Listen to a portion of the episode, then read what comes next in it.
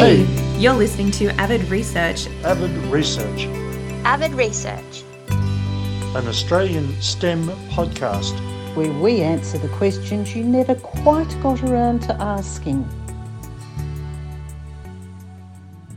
Welcome back to the show team. My name is Amelia, and today we have a very cool guest on the show. We have Dr. Taha, who is a research fellow who really likes being in the lab doing cool stuff. And that involves a whole lot of different things, including electronics, chemistry, and a lot of material engineering. So we've got a bit of science, a bit of engineering. It's going to be a great chat. Welcome to the show, Dr. Taha. Ah, thanks, Mia. Thanks for having me. It's so good to be here. It's an absolute pleasure so far. Starting with what may or may not be an easy question What is your job? Okay, I'm a research fellow. That's um, it's a two-way thing to a whole host of things. So my job is to do cutting-edge research and publish things that other people have not published.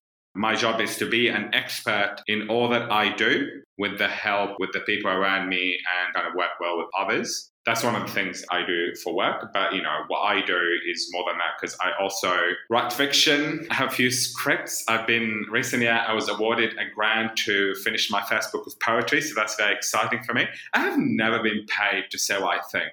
So this is really exciting. I'm really happy about that. I'm also an advocate for queer inclusion and the co-chair of Queers in Science, Victoria. So we do a lot of advocacy for queer people in STEM, kind of making STEM less hostile towards queer and trans people and queer and trans people of color, basically. Yeah, so that's generally what I do. I'm also part of the EMCR's forums in the Science Academy. So that, again, that's uh, one of the things I do. It's a lot of things. That sounds very busy. Uh, when you love it, I know it sounds like a cliche, but what drives me is I would not have my life any other way. Every aspect of my life is there because it represents a part of me, whether it's writing, whether it's like, you know, like doing, like trying to do film, whether it is advocacy, it is all a holistic. From my point of view, it all makes sense. It might from afar it might seem like it's a lot but to me like yeah i'm very like in love with the struggle and with having no time and i love everything i do truthfully That's fantastic to hear. And I do have to say, congratulations on the Poetry Grant Fund money. It's so rare to hear of anyone actually getting paid for doing poetry. So that's kind of already mind blowing. in academia it's very hard to hear of someone getting paid period Ah, there's that. That's a joke that i had to make because it's kind of true a little bit true a little bit not true but like it is humor satire everyone who is hearing this and who thinks that everyone is getting paid this is satire Would you like to talk a little bit? Obviously, you're welcome to talk about all these things because they're all awesome and obviously all really important. But did you want to talk a little bit about your research and what is it that you're at the cutting edge of? Absolutely. Ah, I love, I love, I love, I love my research, and I don't get to talk to people who are not around me about it much. So what I do is I work with like uh, smart materials and engineer materials for a lot of purposes, but like my primary focus is to use those materials for what do you call it, energy preservation. On average, a, like a, a building would lose, would spend like about 60, minimum 60% of its entire like energy needs on climate control that means that heating and cooling and all that kind of stuff. And uh, with worsening climate like conditions, that percentage would grow and shrink. It's a very big problem how much energy we spend in terms of like what we consider wastage. If we're going to move into a more renewable like um, situation, we need to put less strain on the electronic grid, and we need to have less demand. And we can't have less demand if we are wasting all this energy for climate control. So I have a material that passively kind of keeps the climate at a certain range. So basically, on a hot day, the material changes itself entirely, realigns itself, and then it blocks all the heat radiation, keeps it out. And in the winter, it keeps the heat in. Yeah, so that's what I do. But what I do specifically, no one can do. When I say no one, I mean sometimes people people say they can do it, but between you and I, what I do is it's quite unique in a way that I make it in a way that you can apply everything like at room temperature. You don't because it's very like the material exists like for a long time, but like making it is the hard bit because making it is like it's very challenging. It's not very repeatable, and then so my job is to lift all those restrictions and make it easy access for all who need to use it. Yeah, and that's what, what it does. And then, yeah, so that was kind of like um, the forefront of what I do. And then I can control what kind of temperature range it lets in and blocks as well. So again, like this is all like the fine tuning and stacking atoms quite literally until you get the right combination that serves the fun- like you know the function that's needed. So that's my passion. My passion is using it for climate mitigation and for like sustainable purposes. I also care very deeply about the notion that it's a polymorph, which kind of like goes into my identity a little bit. So the material kind of like changes its nature. It kind of flips between being an insulator and being a metal, like between being a semiconductor and being a metal. So, in a way, it is a queer material that changes identity depending on the conditions. Because I too sometimes, some seasons, I look more femme, some seasons I look more masc. I'm not, I, I, kid you not, this is one of the reasons why I love what I do because, like, there's just this, like, analogous connection I have with what I do that I view myself as, like, a polymorph kind of thing. As, like, I morph between, like, seasons, I morph between identities and that kind of stuff. So, the materials I work with do the same same thing. So they morph between phases. They change between blocking heat and letting heat in, depending on the conditions and depending on the environment and where we want to do it. So that's in short. If you want me to blab more, I can blab more. But like I've been told to, like, you know, being concise is never a bad thing. It's a skill. Honestly, it sounds like you're describing something from Star Trek. Like, you know what? That is the hard sell. It sounds like magic. It's science, yo. When we're talking to people like uh, outside, like my sphere of like my peers here in Melbourne, it sounds like magic and it makes conversation, say, with industry a little bit harder because when you describe it, it sounds like you're describing this unicorn thing. When I'd be like, no, I like I work really hard on this. Unicorns don't just occur. You have to go hunting for a unicorn and then you have to find it and you have to like you know i don't know take a picture? If i see a unicorn i will definitely take a picture. So yeah it's not magic it's 100% true. And i keep discovering like new properties and that kind of stuff. But again i'm like because i'm early career so i'm now at the stage of i'm doing all these cool things and hopefully next year at least eight publications that's the goal I set for myself and for everyone around me. Hopefully, they don't get stressed out because they're not going to hear this until some of those papers are already in the, in the pipe. So I'm going to be like, I foreshadowed this.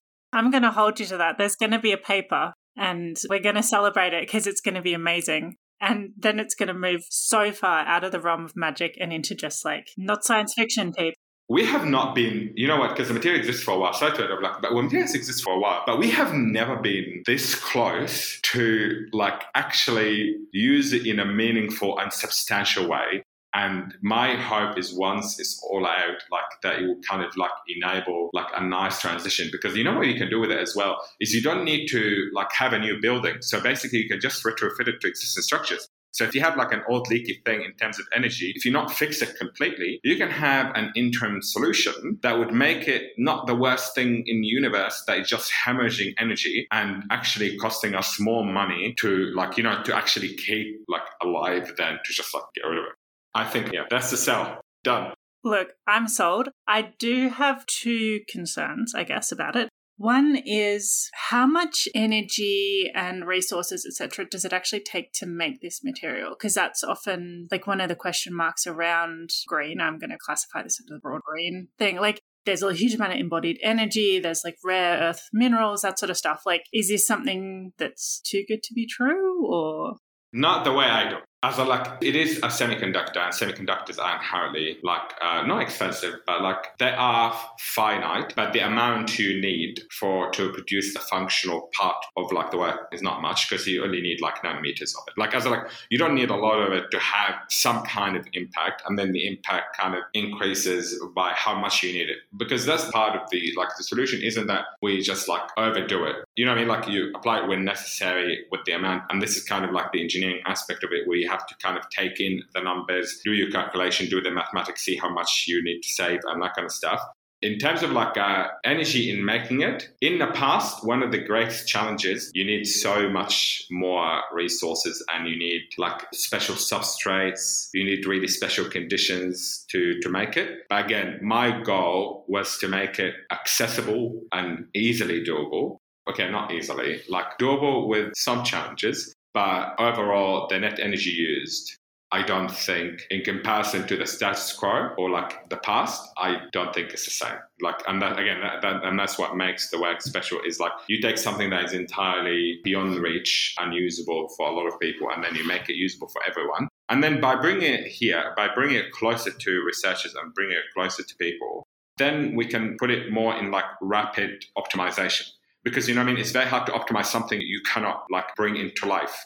Once you bring it to life quite easily, then you can have the optimization process of like, do we need to kind of investigate like the energy use? Because this is where you, you have different sciences coming in. Because you do need to kind of measure like the waste and then you do need to measure how much what's the temperature? What's the golden temperature we want this to happen? How is it going to work in this season? How is it going to work in this other season? Do we need one layer? Do we need two different layers? Kind of thing but again, like that fine engineering part, I think is fun. And hopefully, when I get like a cool, passionate student, they're gonna like uh, have a blast doing it. No, because it's not a rabbit hole. I leave rabbit holes for me because I would never send a poor student down a rabbit hole. I would gladly down a rabbit hole because I've been around rabbit holes before. I know the way in. I know how to get out. But like someone starting a PhD, for example, it's very hard. It's very hard to get out of a rabbit hole. You need like more resources, sort of.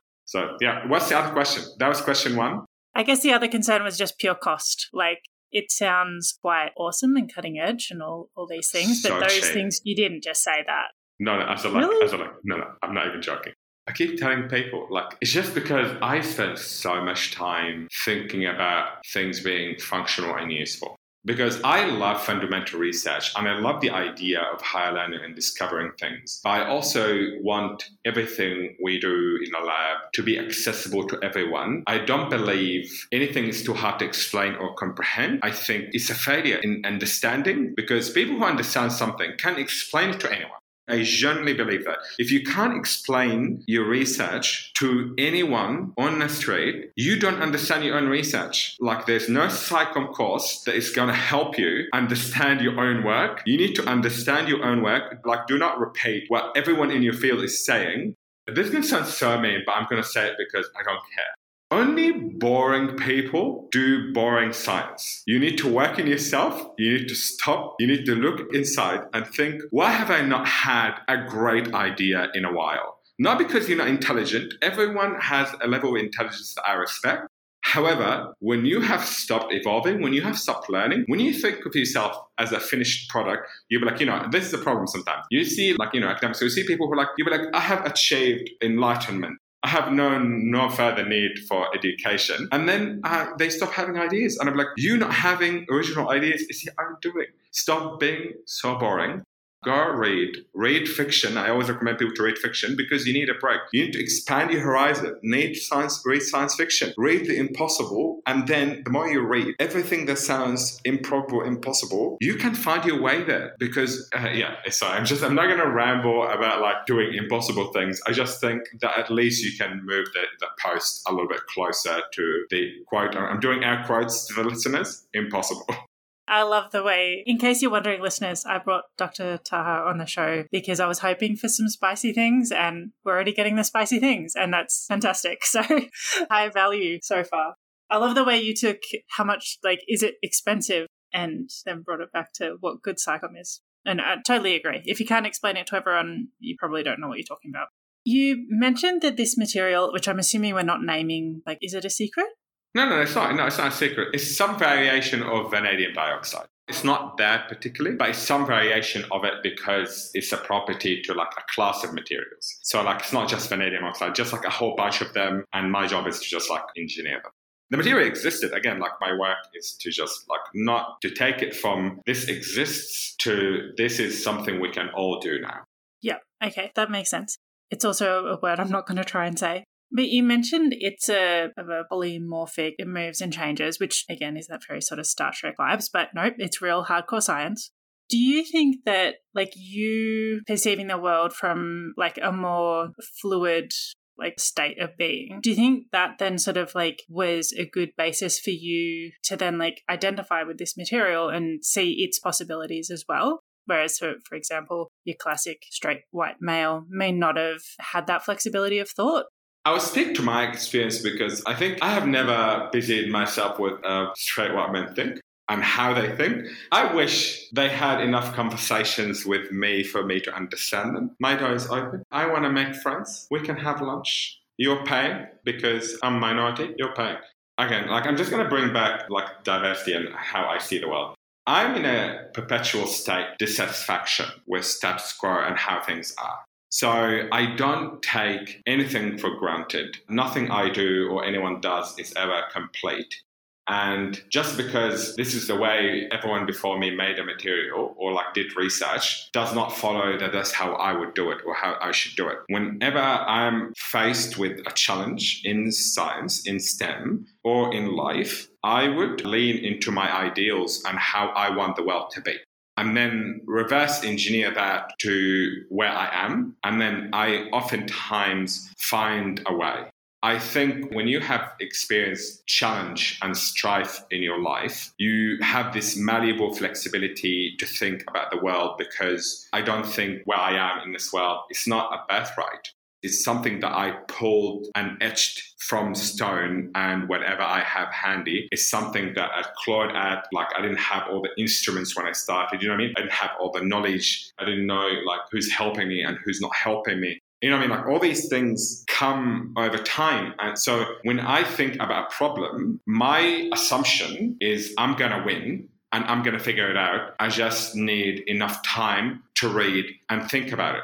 You know I mean? This is why there's no collaboration. And whenever I have a collaboration with someone in an adjacent field, I always set up a time that would give me like ample time to read up on what they're doing and the research and their field just so I have literacy. So when we have a chat, we hit the ground running, and I get those firecrackers I get in my head when I talk to people about science, and then you get ideas.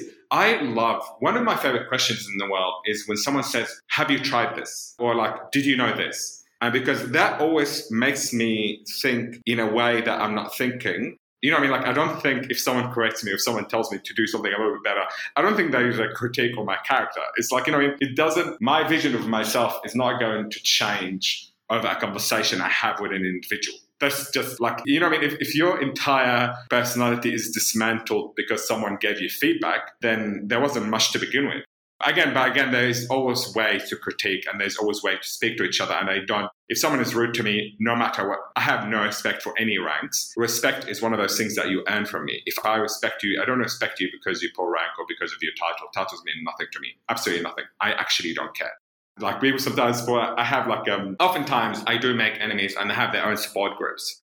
I just don't care about titles. I think respect is one of those things that I admire you and I respect you because you've shown a strength of value and character that would, in my books, make you like a fantastic person that I look up to. That's the only reason. So that's why, like, when I, at the start when I said like I'm a research fellow, if that matters to anyone, because like it, honestly, I don't care that much about this stuff. I only care about the fundamental fact of doing cool stuff in the lab. That is the truth. That's what I want to do. That is what I will continue to do. Did I ask a question? I feel that I didn't. Did I? I'm not sure. I've forgotten what the question was. The rant was great. And I think what, like, titles are hit and miss, right? But the value of the title research fellow is that that does give you the key to the lab. Yeah. And also, a doctor is gender neutral. That's why I have a doctor. Because when you say a doctor, people don't make assumptions. You'd be like, ah, oh, just go with doctor. Like, if you can avoid pronouns altogether, I'm okay. This is one of the great things, yeah, about the uh, title. Again, what like, uh, and to be honest, I wanted to have a doctorate since I was like nine years old. So like, this is all part of the plan. I'm following the original plan. I had a list of all the things I wanted to be as a child. I wrote them down. And I think mini me, child me, would be so happy. If they knew, they'd be incredibly happy. And maybe everything that happened back then would have just kind of like a, seemed like a practice or like, you know, prepping for like a some future. But again, that's the way life works. You don't have, you have hindsight. You don't have foresight. You know, you just, uh, you were like, ah, oh, if only, but like, it's fine. I remembered your question from before. You're talking about the way I think, how it's different to like cis straight white men, and it is very different because boring people do boring science. If you're fun, you do fun science. And the fun stuff happens at the intersections. Like it's where you get two fields and you smash them together and you get new ideas out of it, and that's that's where the cool things are. We'll try and go back to the script a little bit. Ah, yeah, absolutely. Go back. No, because like you know, you have free reign. You can cut whatever you would like to cut. I'm happy to answer things the way I see them. Uh, it wouldn't be authentic if I cut all the good stuff out. What does an average day at work look like for you? I wake up on the dot uh, 5 a.m. So 5 a.m., I'm awake. My brain just does that for me. I don't even have an alarm. I have not set an alarm for like a good 10 years. So I wake up at 5 a.m. I don't have coffee. I don't like to have coffee straight up when I wake up just because I feel there's a natural rhythm to the body and like you're already on a high when you wake up. At least I wake up. I'm the kind of person who showers before going to bed, not before when they leave the house because uh, like my hair, like I have a fro and when it's wet, it kind of shrinks. I don't like it when it's not dry. Like I don't like it when I don't have my fro because I kind of like it. Actually, that is the only reason. I'm not sure if there's a scientific fact to that or anything.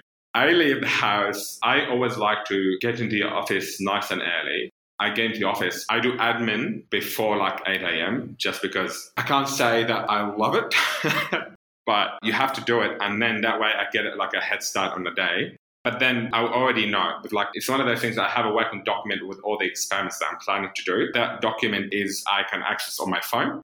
I can access it anywhere. And then I can just like, if I notice something happened one day, I will make a note immediately because I never want to be in a position where I'll be like, oh, when something works or doesn't work and I don't know why. Because if you don't know why, you can't fix something that you don't at least partially understand. Yeah, so I, have already had my exper- my planned experiments. I have all my uh, my bookings booked. I have everything done, and then I try not to book like set foot in the lab for 9 a.m just because like i think the only reason i do it is because it really frightens people when they arrive to the lab and then they see someone already there I think it's a little bit scary for them. And that is the only reason why I don't go before nine, just because, like, I don't want to frighten people. People are waking up, minding their own business, trying to live a good life, and then fright 9 a.m. It really ruins your day. So I start at 9 a.m. in the lab. I do all the things that take the longest, uh, all the experiment that take the longest. I do them nice and early in the day and then I set it up, I do everything, and then I go for a coffee around like 10 ish, 10.30. I go for my first coffee. I have, depending on the day, either a long black or on a hot day, I have ice and double espresso because I like how I don't. I would never have an ice long black because it's just watered down garbage you do need that strong coffee to melt the ice and then you have like that sweet texture and then i get back once i've had my coffee and it, i did my uh, like half hour of reading which is always the only thing that i read every day is fiction papers i read when necessary like i read like at the end of the week or like when i have an idea that i want to check and do a peer review that's when I read like papers. But like fiction, I read every single day without a fail, whether it's poetry, whether it's like, you know, all this stuff. Like I need to do stuff that is not purely what I do. Yeah, so I do that during my coffee, and then I get back to the lab. I do some more experiments. I jump between, like I'm, I'm always moving between like so many buildings, so many labs. So whenever someone sees me on campus, I'm almost running. I'm not running. I'm just like I walk really fast when I'm doing science. But if I'm walking on the street, I take my sweet time. Like if I'm walking in a park, it's very leisurely. It's kind of annoying because you kind of have to walk around me. Like you would never have to walk around me at university because I am literally walking really fast. And like sometimes people would like miss me coming in and leaving, which is, is kind of nice because I have so many hiding spots on campus. I have my office, but I also have secret offices where I do some work that requires peace and quiet and I have like three bathrooms that I can go to just because they're clean. I don't. i t- I'm not going to tell anyone where they are. They're clean. They're well cared for, and they have a door. I love me a good door. Doors are so great. So I do that up to like at 3, like 4 p.m. I finish all my experiments and then I do one last thing before I leave and that also takes me an hour. So like at 4 p.m. I finished everything I was supposed to do or like on the list. And then I always, at the end of the day, I'm like, I'm going to do one more experiment. That one more experiment throws the entire thing out of the window and it takes an hour. It's never a quick thing. I know it's not a quick thing, but I'm like, I am so easily tempted. I have no willpower when it comes to science. So I do that one last thing, and then depends on the day. If like after five, like uh, I have one or three things. Either if it's any normal weekday, I would have like either because in the evenings I teach spin class at the gym here. So that's like one of the cool things I do because like I just love it. I love I get a microphone, I chat at people, we spin together. It's a lot of fun. Or if I have all my different committees, whether it's quiz and science, forum meetings, and all that kind of stuff, I would try and, and schedule them like later. Or if it's Thursday or Saturday, depends on the mood, I would go somewhere and have a drink, do some writing, like do like a, I have like my little notebook. And I always like to write by hand just because it gives me that distance. Because like if I look at a screen all day, you know what I mean? Like it's just like it's too bright. So when I do writing, I always do it by hand. And then if I think it's worthy going into the typewriter that is my laptop, that's a different expedition because then I get like I get to edit it. Yeah, and then um, I have dinner. That's actually one of the worst thing I do is I don't eat very much during the day. But then when I get home, I just like cook a stock. I bake or like do something cool, and I, I have the three ingredients in all good foods: carbs, a lot of vegetables, and a protein source or two, just because it's nice to have variety. I eat so much, and then I get really sleepy. And then I go to bed around like I would say, and no, no, I would watch one episode of the Great British Bake Off because that show is amazing and it's timeless, it's fantastic stuff. And then yeah, I'll be in bed by like I think like 9 30, 10. And then hopefully I fall asleep and not get any ideas before I close my eyes because then it's a very sleepless night. Because I'm going to wake up at 5 a.m. anyway the next day. It's just like I hope to have a quiet mind when I put my head on the pillow that doesn't always work, but sometimes it does, and then I have really good sleep. It's a very long day. Sounds like a long day, but like once you get in the rhythm of it, it's like running. Like, you know, running is so hard when you start, but then once you hit the first 2K, the rest is kind of like nice. Your body's warm, you're into it, you're like playing some smooth jams, and then, yeah, you finish the rest or the long run. That was an incredibly detailed description of a day. That was quite amazing. Thank you so much for sharing.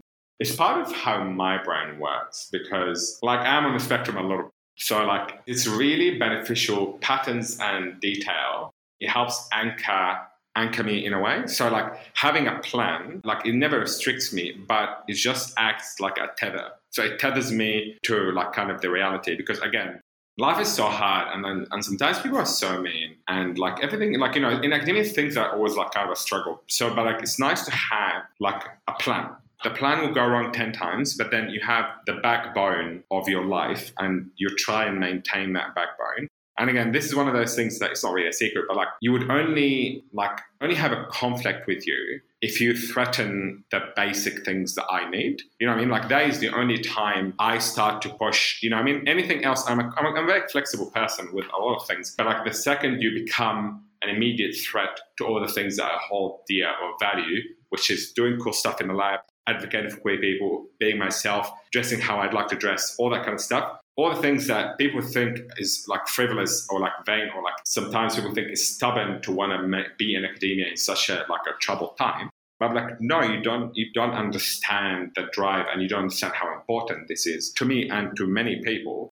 You think it's something that is negotiable because it's not as important to you. And I think this is part of the empathy sometimes we lack as a like people just cannot see we don't meet each other. We don't sometimes people stop they can't understand each other as human beings. They think that you're chasing a title or you're chasing something. And I'd like, if you think that I'm chasing a title, or like you have like not only misunderstood everything and you have not had a single word, I would I had a single word I continued to say, which is kind of a reflection on your like listening it's a little tangent, but like, it is very important because, like, you know, it's not like sometimes even like patterns are very important to me. I think people sometimes don't understand that it can be beneficial for everyone. You don't have to be spectrum to like have patterns, but patterns like having anchors, having things that matter to you is never a bad thing as long as like things that matter to you are not like being evil and vile. Because sometimes like no shade, but like you know it happens. yeah, We'll skip over those ones, but I think one of the other things that can come out of patterns and having that daily rhythm is that it frees other bits of your brain up for that creativity. So if you have that, these decisions are already made, this consistency is already there, then your brain can sort of like wander and come up with ideas. And I think it, just because you do something the same way every day doesn't mean that you won't come up cool new ideas. Sometimes I even run into the same pole on the way home. There's this ball on the way home. I never see it. I'm not even joking. I hit that pole. Like I'll run straight into it more often than not. And like lucky is I get home a bit late. So like it's embarrassing for me, but like no one's around to laugh at me or like even worse, try and help me up. because if you laugh at me, I'll be like, you know what, you understand humor. But if you're trying to help me, that's pity. I don't want your pity. Get out of here.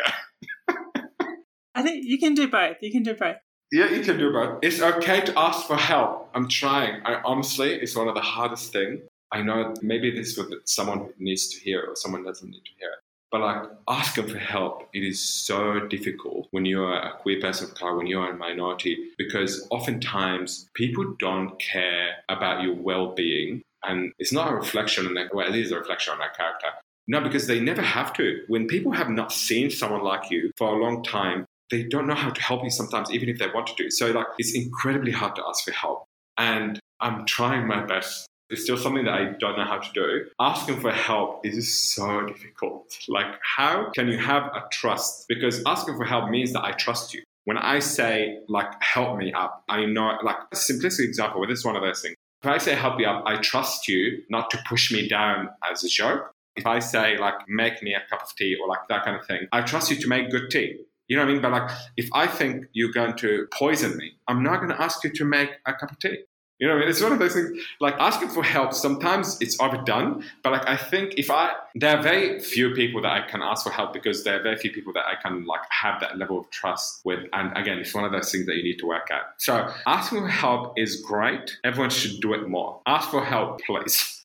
And I'm hoping listeners got that one. It's hard to ask for help, but it's an important skill to develop in whatever field or life you are living.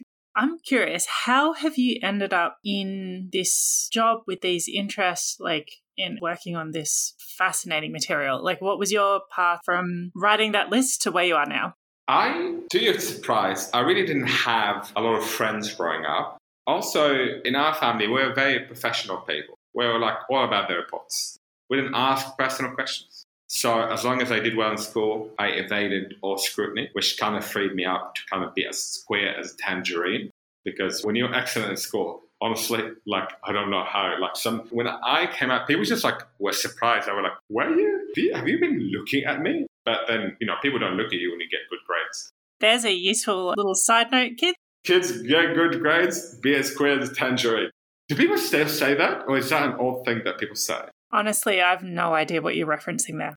Oh, okay. I had it somewhere, or maybe I didn't. I've never thought of tangerines as having any gender or sexuality, but they could. I, I don't know. I haven't never spoken to one. I'm sure someone in the comments section will enlighten us both. I hope that this is an education for us both.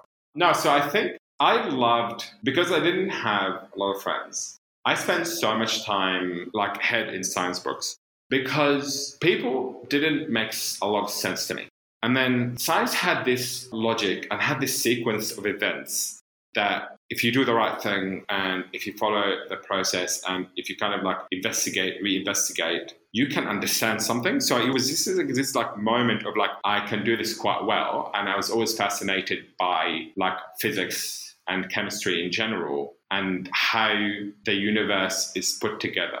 So I appreciated the finesse of like the world around me because I spent so much time reading and looking at things, not necessarily if you consider looking and thinking about interaction, let's say interactive, but like I didn't have any kind of like real tangible connection to people and the world around me, like growing up. So there's where like the kind of the materials aspect come in because the entire world is made out of these things, you know, these little atoms. And then part of it is like if you stack atoms a certain way, they do a certain thing. If you change the stack, it does that thing. If you replace two elements, it does this thing. So it's just like this like kind of expansive toolkit of like things that can be beneficial for the world, sometimes things that can be to the detriment to the world. Understanding it not in terms of ownership. I don't like like you don't own science, you don't own thinking. But like when you understand something, it gives me a certain level of like humility and a desire to understand more. So that was that's how I got from my list to like wanting to do science because I genuinely I all I want to do is learn. I am never done learning. And I hope that all the people close to me will hold me accountable and always remind me that no matter how like muddy, how like noise, how loud the noise can get sometimes, what I'm doing is I'm learning, I'm trying to do this thing.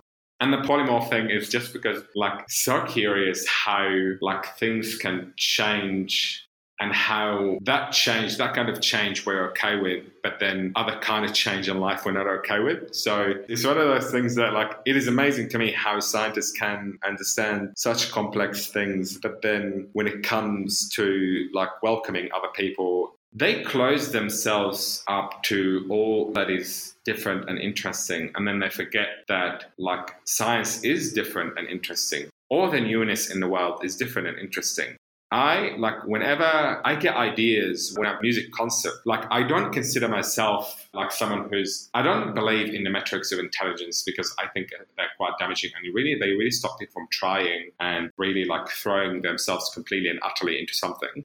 If you throw them yourself into something, you will solve it. You will you will at least move the, the post. You would at least make a dent.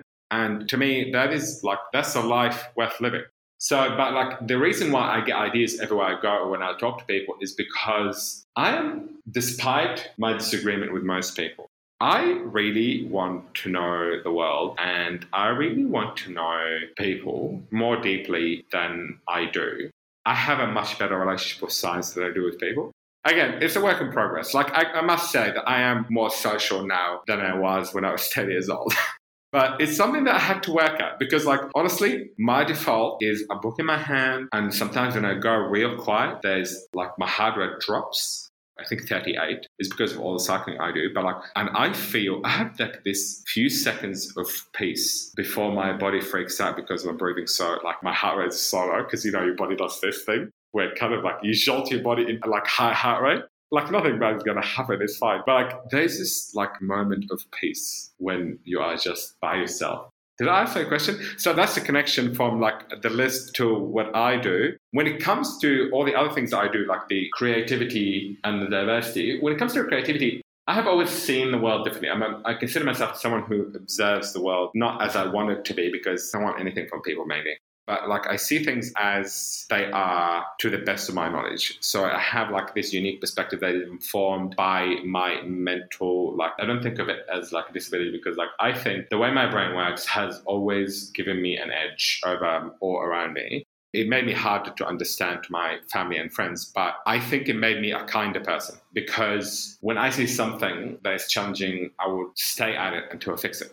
If I think something is not just, I would not let it go. If you think I would look the other way if someone is doing something wrong or someone is being like cruel or if someone is trying to bully someone, again, like you have not been paying attention, you have not heard a word I said, I would not let it go. You would not see that. Like the best way to like kind of prevent that is to again, the, the core values, stay clear of those core values, don't bully people, don't be mean, be nice, and leave people alone you'll we'll get along just fine. Or at least we do that nod people do at each other when they see each other down the street. You'd be like, so I really think that encouraging difference between us, people not being like me, has never like prevented me from liking people or like having a conversation with people. If anything, I love it. Like meeting someone who is like have a complete different setup and brain, the way they think, their priorities, what they hold dear. That's a conversation I love having with people not sometimes not like it's very hard to have during a week but whenever i have like some time or like i'm invited mistakenly to a party where, where like i have to turn up and then people trust me. No no i have fun i have fun. I miss dancing. I'm excited to kind of everything to open up. I become less anxious about the being outside. I don't think it's a direct line from like nine to science but i think the line is there. You just need to like connect the dots. Yeah that was a beautiful, wide ranging discussion. There was a lot in there. But what I was going to ask you is what did you do at university? Ah, what did I do at university? Uh, so I did electrical engineering to begin with. And then um, it was electronics. So I did more electronics work. Uh, and then my PhD was more in like uh, functional materials and electronics. So it's all kind of like in the electronics path. But like since I like complete, I've done more physics, chemical engineering, and all that kind of stuff. Than because again, once you kind of reach a point in education, all these fields kind of merge, and then you you stop seeing the kind of the boundaries of electronics and the boundaries of materials. So that, that's like my education is electrical and electronics engineering, the OEG. I didn't do physics for one reason. I was going to do physics, but I didn't do physics for one reason. I did a few subjects I didn't like the vibe. It, it, was just like everyone was a little bit like at least the people like I met there they were like they were a little bit meaner than like I could handle at the time. I was like I can read physics in my own time. like I was like I don't need to do physics. This is not an environment for me. But engineering was fun. I think I know I had fun. I had fun. Uh, although I spent most of my undergrad, there's a bar on campus, a Japanese bar, hang out all my, with my arts with my arts friends, the people who are doing media and literature.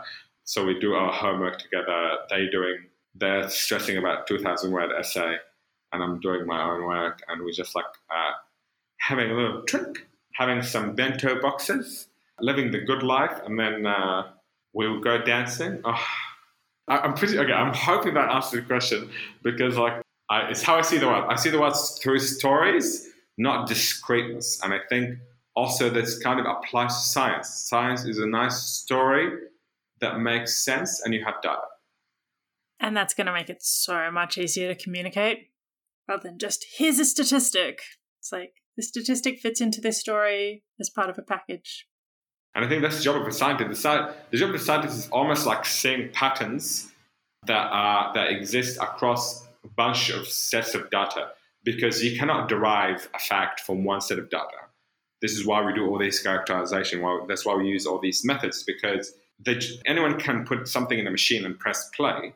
But I think what the scientist does is, or like an engineer does, they look at something that with even with obvious or not so obvious pattern or connections, and then they have an idea, and then they do more experiment to see if that idea is true, and then they do more and more experiments until they they reach the inconclusive truth that we don't know anything completely, but this is a pretty damn good guess. And anyone who in science who says this is the truth, I'm like, you have missed the first class in science. Whatever you found is not the truth. It's a pretty damn good guess if you have good data. It's a very risky guess. Don't guess in your conclusions, y'all. I swear to God, if I read one more paper with guessing in the conclusion, they were like, I don't care. I don't care for your guessing. Don't start with things that we believe. No one cares what you believe. This is not. I'm happy to read what you believe in the form of literature. If I see one more paper with like we believe, I'm going to see like you really shouldn't. so, so, it sounds mean, but it's not true. I don't understand when did everyone get so literary in scientific papers. Even I don't do that, and I'm like I'm pretty dramatic in my language. Clearly, you need to start uh, reviewing papers. I do. I do. Oh my god. I like, and sometimes like people try and hide data sets. I'll be like, no, do the full range. I know what you're trying to hide, you sneaky, sneaky PhD. I know where you're up to. I see you. You can't, you can't sneak it. It's okay to not have the data completely fit your hypothesis. It just needs to fit closely enough. And then you need to explain why this variation occurs, or even try to explain. The idea is that you need perfect data and you need absolute truth is not only a hindrance to scientific investigation, it leads to falsehood in scientific reporting. You can see how that could arise, though. Like, yeah, it's the pressure again. The pressure to over, like to overperform, the pressure, the fight for the jobs, the fight to be everything, to be perfect. Even though it becomes more of like selling snake oil uh, sometimes, and I'd be like, enough with the snake oil. I think we kind of concluded for a while now that snake oil does not work. So if anyone gives you snake oil, you'd be like, I have no need for your snakes or for your oils. Unless you're a biologist, then I guess you like snakes. I don't like snakes. They're That's their scary. own problem. That's yeah. no, no, no. There's uh, special people for that. Have you got any advice that you would like to give to young people, or even like if you could give advice to your young self? My, okay, the one thing can I share something with you? Lately, people have been telling me that academia is too hard, and uh, they've been encouraging me to seek other options. Uh, this is one thing, and I'm going to bring the second thing that I also want to talk about. When people talk about diversity as like we just need, as a like STEM would be better if we all had just like more diverse opinions. I want everyone to really find the hill that are willing to die on. Find what you love at all costs. That is your job as a human being, is to find what sets, sets your heart on fire, what sets your brain on fire. This is the only thing that is worth doing. And if that thing is STEM, no one has business telling you what you can and can't do. People who do not tell you how to do or overcome. They do not have your interest at heart.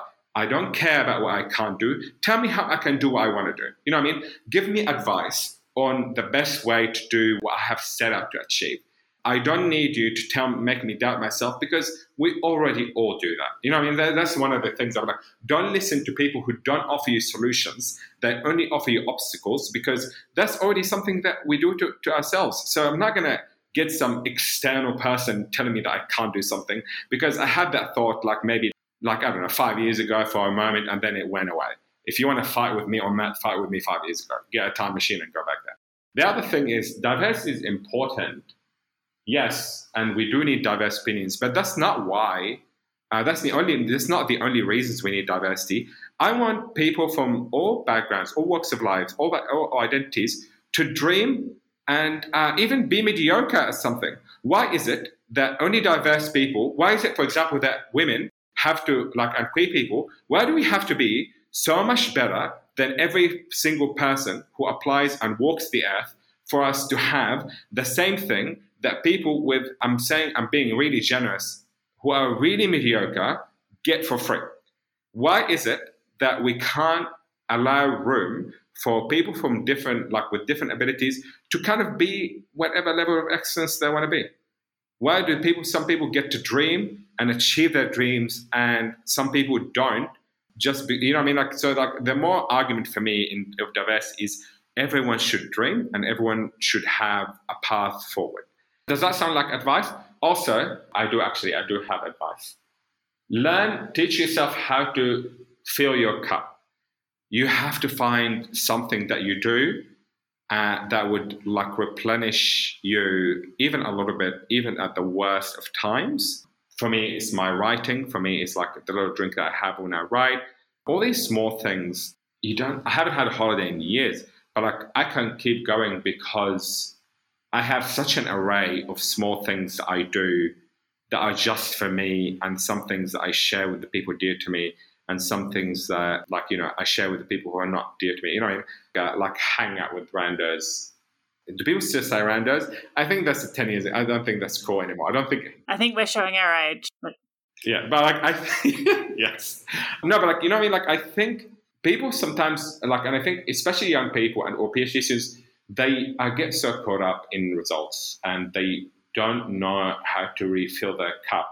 And then when they need it most, they crash and burn because they'll be like, you have kept this cup empty for like say three and a half years, and now in the real stress, you're trying to write your thesis. You don't even know how to fill your cup. So not only like you know, I mean, like you need to have figured this out. Like maybe in your first year, how am I going to recharge with my current workload? What am I going to do to kind of like feel a little bit of renewal. Sometimes, for example, I walk from the bus stop. I don't take public transport just because like I like to like make that distance between point A and, and point B. Sometimes I wouldn't hold meetings in the same building. I would hold different meetings in different buildings because I want to walk. I want to go from this building to this building. And in that walk, I'm going to take my sweet time. And if I'm three minutes late, it's okay. No, this time I was actually rushing because it was raining. So I didn't like have a little walk here yeah, but I really hope that's really useful. Yeah, because and be nice to yourself with and like hold yourself accountable at the same time.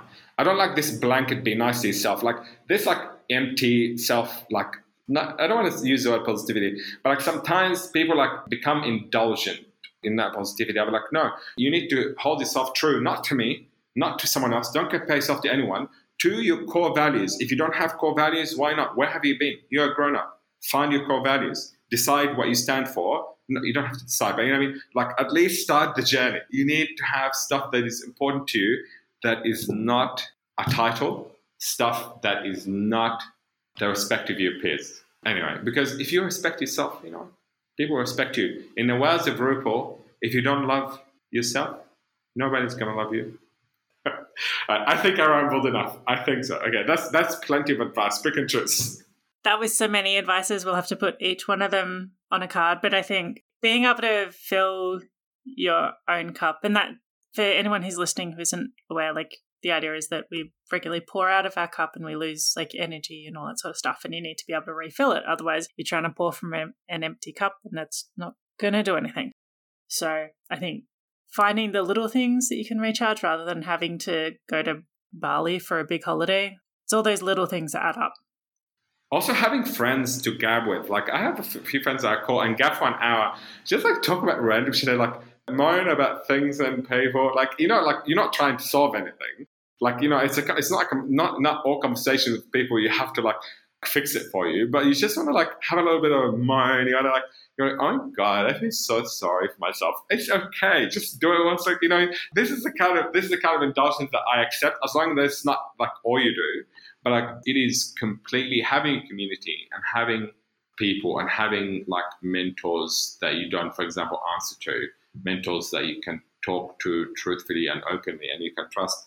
It is irreplaceable. You, everyone, everyone needs like someone, and everyone needs to gab a little bit. Everyone, don't try and be perfect because when you're trying to be perfect, you're gonna burn yourself and everyone around you. Just try, try and be a good person, but don't try and be perfect. It's a, a fool's errand, is the word. And we are no fools. We are no fools, Amelia. There is not a pod for fools. We will not suffer fools. We will not suffer fools, and I will try and not hold myself to the ridiculous standards that I've been known to hold myself to. It's important not just to, I guess, ask people for advice, but it's also actually important to listen to their advice and try and take it on yourself. So. My grandmother used to say, "It's why you have two ears and one mouth." Your grandmother was wise. Is there anything else we haven't touched on yet that you wanted to share? Okay, one last thing. I'm not sure if it's on brand or if it's not on brand. I really think everyone should be looking after queer people and people of color and queer young people who don't go into STEM because it is still quite hostile. People feel that they need to change themselves to like just have a basic life it's a morally thing. It's a morally right thing to do, and it's not about virtue signaling. I don't care about like rainbow flags. Those rainbow flags are meaningful to a degree, but then at the end of the day, a welcoming environment and having queer people being able to, like again, like dream and be. People keep saying stuff like "you can't be what you can't see." Well, I have not seen anyone like me. Does that mean that I can't like move? I can't be what? No, you can be everything you want to dream, even if you don't see it. Dream it make it happen. And if you need help, again, ask for help. I just think we're getting into this area where people are like really like not forgetting about queer people, but like we think we're a lot further along than we are.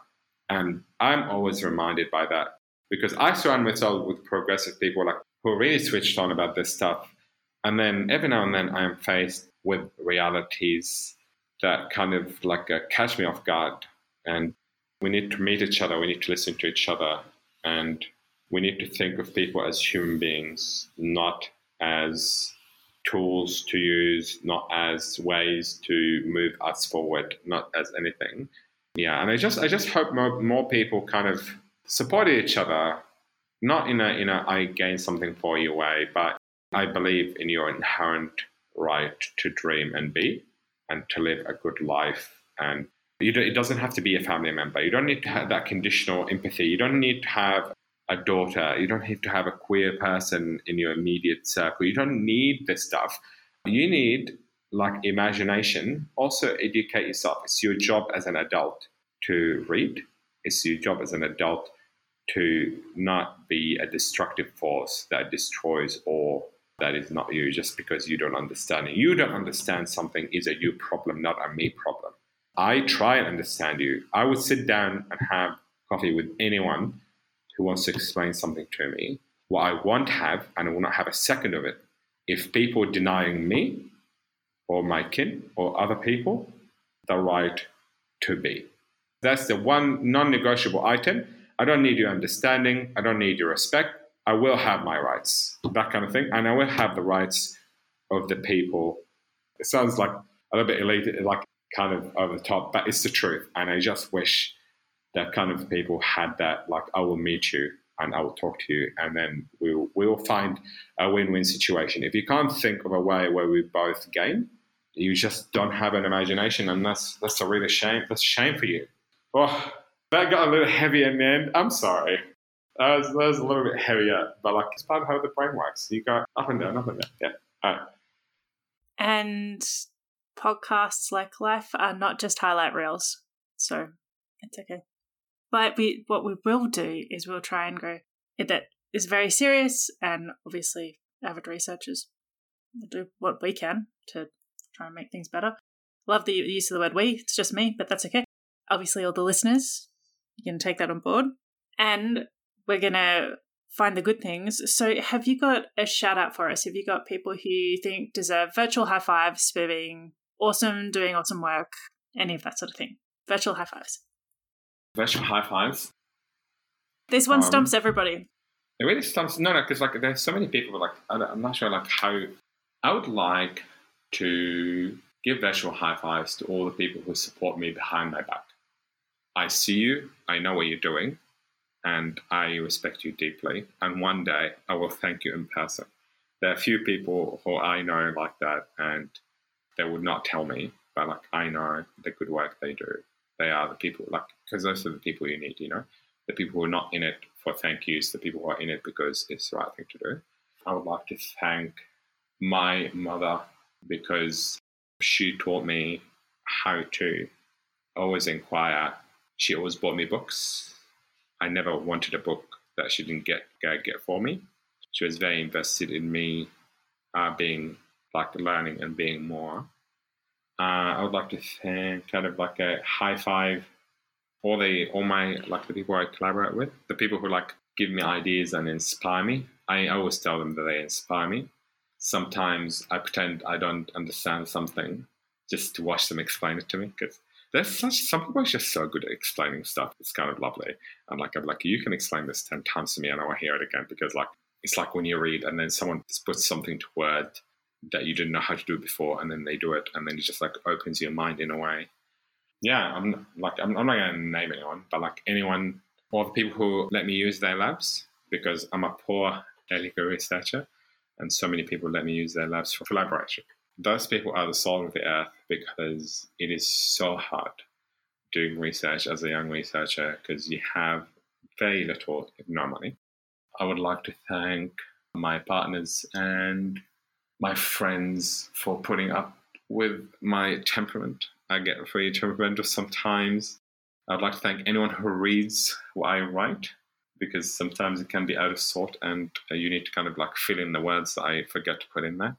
And yeah, all the baristas in my life, they're the salt of the earth. People who make coffee for you, please be respectful. And when you order coffee, put your phone away, look them in the face, say please and thank you when you order. Don't order while you're on the phone because if I see one mad person doing that, I swear to God, I'm going to be mad. Yeah, and I think that's everyone. Hopefully, I didn't forget anyone. If I forgot you, hopefully you get a letter in the mail. Yeah, I also I would like to thank all the good people at Queers in Science uh, because it's a volunteer, it's a thankless job, and people just do it because it's the right thing to do. And I have great admiration for people with values and people who are driven by not righteousness, but by the desire to do better and to improve the world and, and themselves. Yeah, and I think that's everyone. I can I can go on all day, but like we don't have all day. Cool. That was beautiful. And so, listeners, we have a lot of high fives to give. And inspired by that, I would like to encourage you to go out and thank your barista because, especially if you've been in Melbourne or Sydney this year, it's been a very tough job for them. And maybe don't give them a high five because of germs and things. About baristas, this is a really cute story. Okay. Uh, do you know how I get into coffee in the first place? So when I was quite younger, I saw this gorgeous man. He was just one of the most beautiful people I have seen today. I just loved everything about him. I was so in love. I didn't say that to him, but here's the only reason I ordered a coffee that day. And then when I ordered a coffee, normally I would only before then I would only have hot chocolates because like I couldn't stand coffee because it's such a strong flavor. And then I was like, I'm gonna order like a big person's drink. so, so I ordered I ordered a long black uh, to impress this um, beautiful man. I don't think he was impressed, but this is between you and I. I don't think like uh, he would listen to this podcast because I don't know who he is or what's his name. But like this is a fun story to the listeners, something that only a few people actually know about me. So yeah, so that's uh, that's one for you. That's fantastic. I think there's so much in there, and we could probably unpack that in a whole other podcast. yes. yes, it's it's fine. It's fine. Yeah. it's opened up the world of coffee. I know there's coffee drinkers listening, so uh, high fives to the baristas, high fives to the good looking baristas that help other people uh, start their coffee journeys. Like, There's so much there. Thank you so much for coming on the show, Dr. Taha. This has been an absolute pleasure, a wide ranging ramble, which is always lovely. And it's just been great to hear a bit of your story. Thank you for having me, Amelia. You're the best.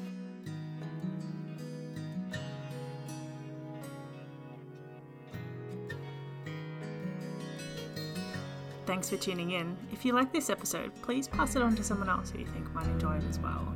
And if you want to support Avid Research this year, that would be amazing. Uh, you can buy us a coffee. Head to avidresearch.com.au and there'll be a link. Buy me a coffee, and you can support us with a one off little coffee payment. Thanks so much for listening. You're a legend.